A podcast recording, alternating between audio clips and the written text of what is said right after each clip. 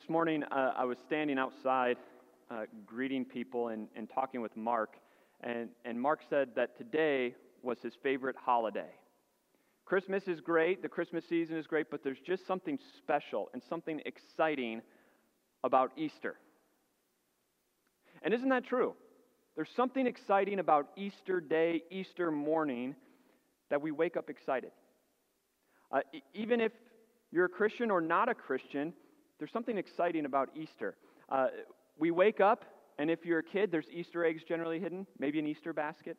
Uh, you get to wake up and dress up and come to church. Maybe wear that dress that you bought a month or so ago that has been waiting to make its appearance on Easter Sunday. Generally, Easter Sunday is, is that day in the springtime where the end of the school year seems to rapidly come right after that, and we get into summer. It's, it, it's the start, the feel of that. We get to take pictures, and we get to post them on our social media later and say hashtag blessed. We get to gather with family. We get to sing songs. We get to have Easter brunch. And if you're like me and you're a Christian, Today is the culmination of the Christian faith as we celebrate Jesus rising from the dead. Uh, if you're like me, you woke up this morning with a little extra pep in your step because you knew that there was going to be exciting songs at church.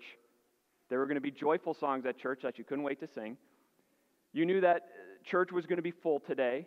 You knew that there would be a little extra buzz around church here as people are excited. It's Easter. And yet, the very first Easter was not exciting at all when people woke up. It was the exact opposite, actually. People didn't wake up on Easter morning with an extra pep in their step. They woke up and dragged themselves out of their bed. They didn't wake up and put on Easter dresses or their Easter best and, and go to church. They woke up and put on their clothes of mourning as they sat around the kitchen table wondering what was next. There wasn't a buzz in the air in fact, it, it felt like all the oxygen in the room had been taken out. Uh, there, there wasn't Easter meals or Easter brunch or Easter dinner. In fact, I'm pretty sure everyone had lost their appetite and weren't hungry at all. Nobody was going anywhere except for a few women, and they weren't going out to celebrate and rejoice. They were going out to mourn and pay their last respects to their loved one. The very first Easter morning, was the exact opposite of what we experience. People were mourning, they were grieving. And that's what we saw in John chapter 11. You see, Jesus, their loved one, had died, and he didn't just die. He didn't just die unexpectedly. He first was arrested, falsely accused. He was beaten, he was whipped, he was mocked, he was spit on, he was tortured, and then he was crucified. He had nails driven through his hands and his feet, and he hung on a cross in front of the world, and he died. And once he died, they got his body into the cave that served as his tomb. And they did so before 6 p.m. when the Sabbath day started. And for the Jewish person, the Sabbath day was a day of rest, and no work could be done, including preparing a body for burial. And so they, they put the body in the tomb, and then they have to wait. And so it's very early on that first Sunday morning, that very first Easter morning, when the women go out to the tomb. And what do they find? The body of Jesus isn't there. And so we heard in John chapter 20, Mary ran back to Peter and John to say, Jesus' body is missing. I don't know where they put him. And Peter and John, they go taking off in a foot race, get to the tomb, and they look in and they see, sure enough, his body's gone. They look around, they try to make some sense of it, but there's no body. It doesn't make sense to them, and so they go home. And that's where Mary stood next to the tomb. Hear again what happened in John chapter 20, beginning at verse 11. Now Mary stood outside the tomb crying. As she wept, she bent over to look into the tomb and saw two angels in white seated where Jesus' body had been, one at the head and the other at the foot. They asked her, Woman, why are you crying? They've taken my Lord away, she said, and I don't know where they have put him. At this, she turned around and saw Jesus standing there, but she did not realize that it was Jesus. He asked her, Woman, why are you crying? Who is it you're looking for? Thinking he was a gardener, she said, Sir, if you have carried him away, tell me where you've put him, and I will get him. Mary standing at the tomb. She's mourning, she's grieving, and she's desperate. Desperate to find the dead body of Jesus. Why? Jesus wasn't just anyone to Mary. Uh, Jesus literally changed Mary's life and saved it. If you read through the Gospels in Luke chapter 8, we hear that Mary Magdalene, uh, when Jesus first met her, was possessed by seven demons. And Jesus cast them out of her, literally changing her life forever. And from that moment on, Mary followed Jesus. In fact, Mary followed Jesus at some points more loyally than the disciples. Mary was at the crucifixion. Mary saw where they buried Jesus' body. Mary was up early on Easter morning to go to the tomb to prepare Jesus' body for burial. Where were the disciples in all of this? At home. Except for John. John was at the crucifixion. But all the other disciples were gone, but there was Mary. Jesus meant everything to her. She loved Jesus. She was passionate about Jesus. And she was desperate to find his body. But why? To bring closure? Maybe. To pay her last respects? Sure. But think about what Mary had been through this entire weekend. Her life imploded. Everything was out of her control. It was tossed upside down, and it came crashing down as her loved one, Jesus, went through all that. And she was helpless. She was helpless as they arrested him.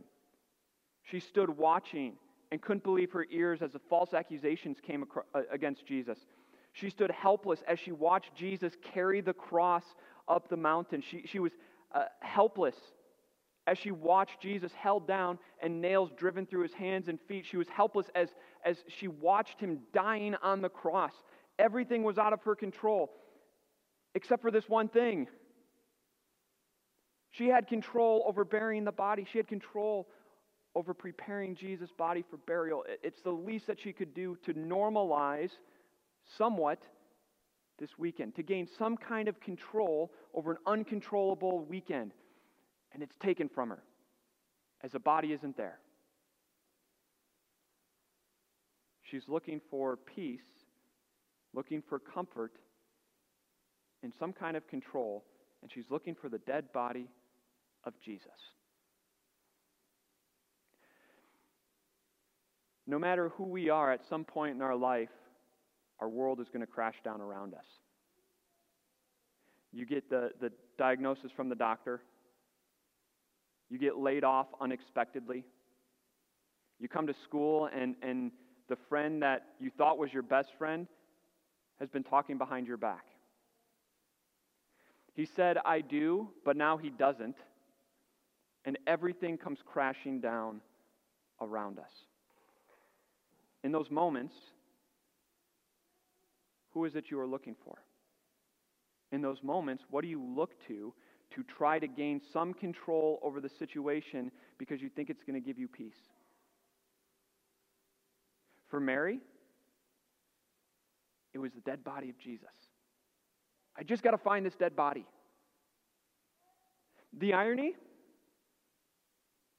she feels so alone. She feels so helpless. She's so focused on, on her solution to bring her peace and a little bit of comfort in the moment that who does she miss? two angels, and the living Jesus standing right next to her. Jesus actually talks to her. Who is it you're looking for? And she thinks Jesus is the enemy. Gardener, sir, if you've taken the body, tell me. I'll go get it. And isn't that so much like you and me sometimes? When our world is upended, when, when it seems like it's crashing down, Jesus is standing right in front of us, and yet we think the solution is over here, and we look to things that can't truly bring us peace, truly bring us hope, truly bring us comfort. We look to a quick fix instead of an eternal solution. And that's why I love what Jesus does next. Jesus said to her, Mary. She turned toward him and cried out in Aramaic, Rabboni, which means teacher. Jesus said, Do not hold on to me, for I have not yet ascended to the Father. Go instead to my brothers and tell them, I'm ascending to my Father and your Father, to my God and your God. Mary Magdalene went to the disciples with the news I have seen the Lord. And she told them that he had said these things to her. I absolutely love this section. Uh, for those of you that know me well, you know that I'm not an emotional guy. Uh, but it's this section when Jesus turns to her and says, Mary. That gets me almost every time. In fact, preparing all this week, reading over it and thinking about uh, this section of Scripture, every time I read that sentence, I had to stop because I get, I get choked up. Because it's this very moment that the entire narrative changes. And it's the grace of Jesus that he says, Mary. Suddenly, her mourning turns to joy, her crying turns to excitement. She's still desperate, but no longer desperate to find the body of Jesus. She's desperate to cling to her Savior and get to him as quickly as possible. Sadness, mourning, crying, all replaced with joy, excitement, and overwhelming happiness as she clings to her Savior. And in fact, it seems like she clings to him so much that Jesus has to say, Whoa there, uh, don't hold on to me. I haven't yet ascended to my Father. Instead, go to my brothers and tell, that, uh, tell them that I'm ascending to my Father and your Father, my God and your God. Jesus was alive. He's the living Savior who's no longer dead, but alive. He has risen. He has risen indeed. And that's what Mary experienced. And it completely changed her life. She was looking in the wrong place. She was looking for a dead body, but what she really needed was the living Savior standing right before her. So, again, who is it you're looking for? What do you look to when life is seemingly getting out of control?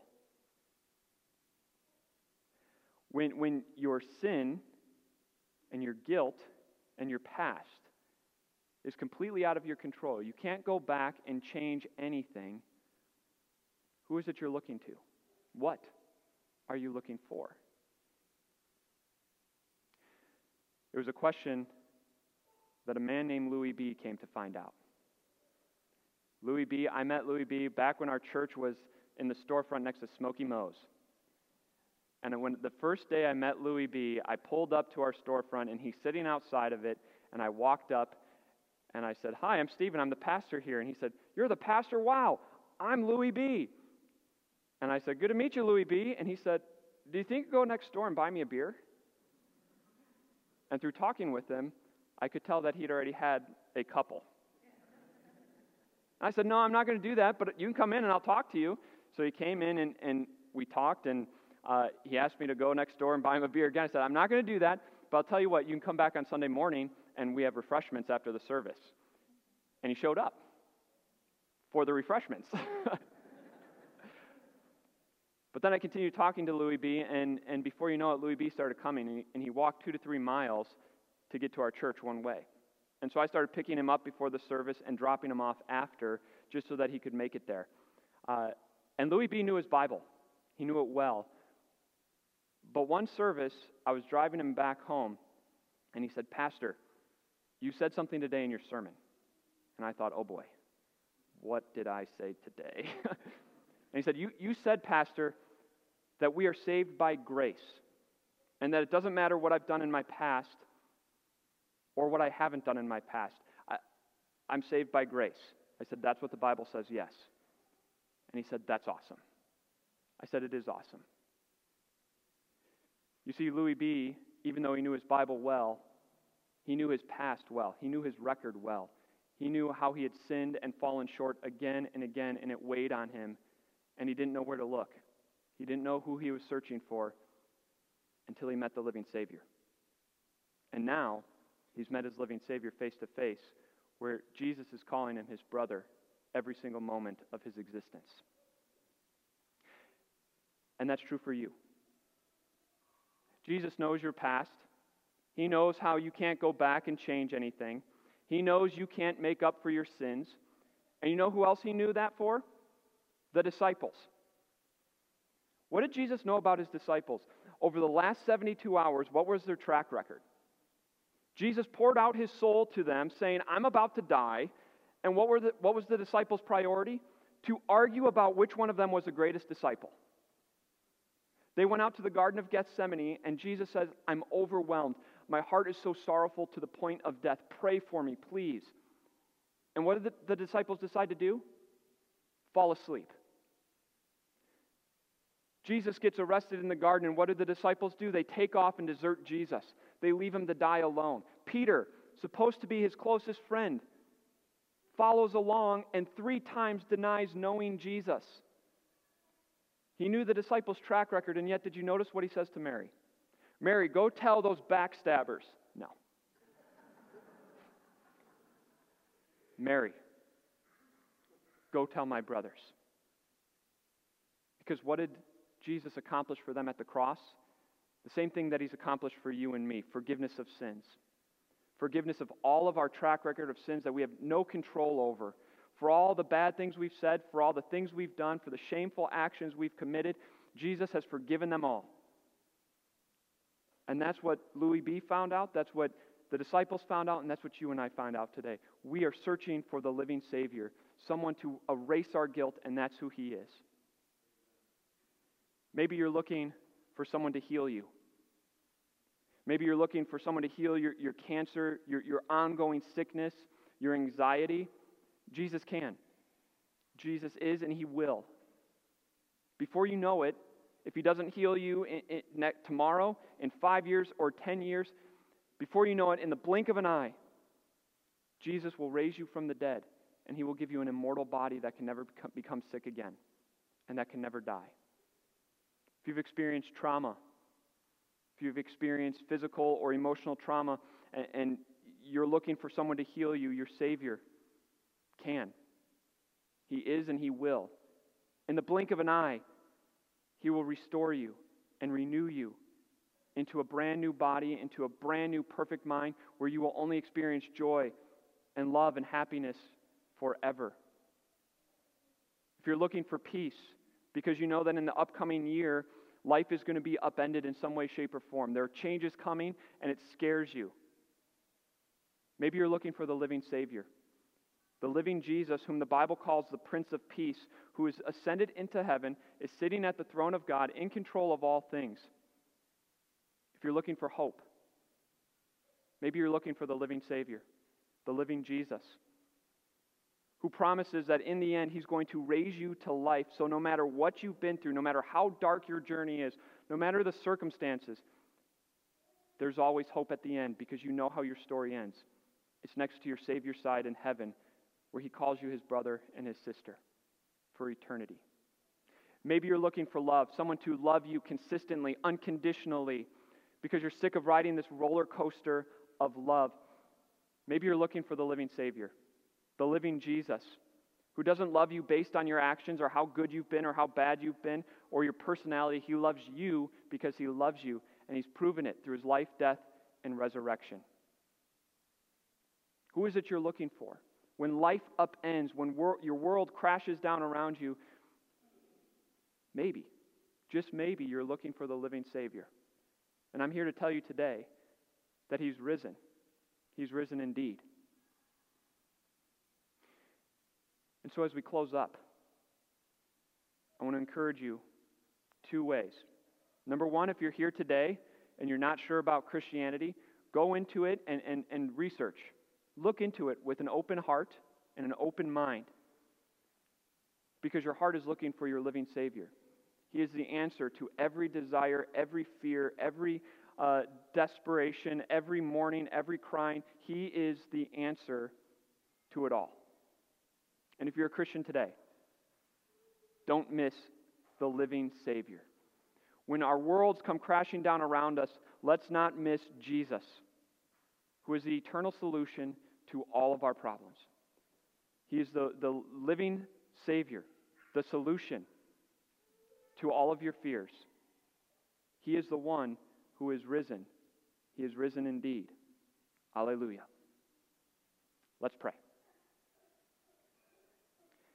Dear Jesus, we praise and thank you for being alive, for not only dying for us, but then rising from the dead, conquering the tomb, conquering death, so that death has lost its sting. It no longer has any power over us because you have proven that you have control over everything, including our greatest enemy, death. As we live in this world where, where the circumstances can be upended at any moment and we lose complete control, help us to remember that you are the risen, risen Savior who's ascended to your throne and you are in control of all things. Bring us hope, bring us peace, bring us joy, knowing that you are on your throne and that you've conquered our sin and death forever. In your name we pray. Amen.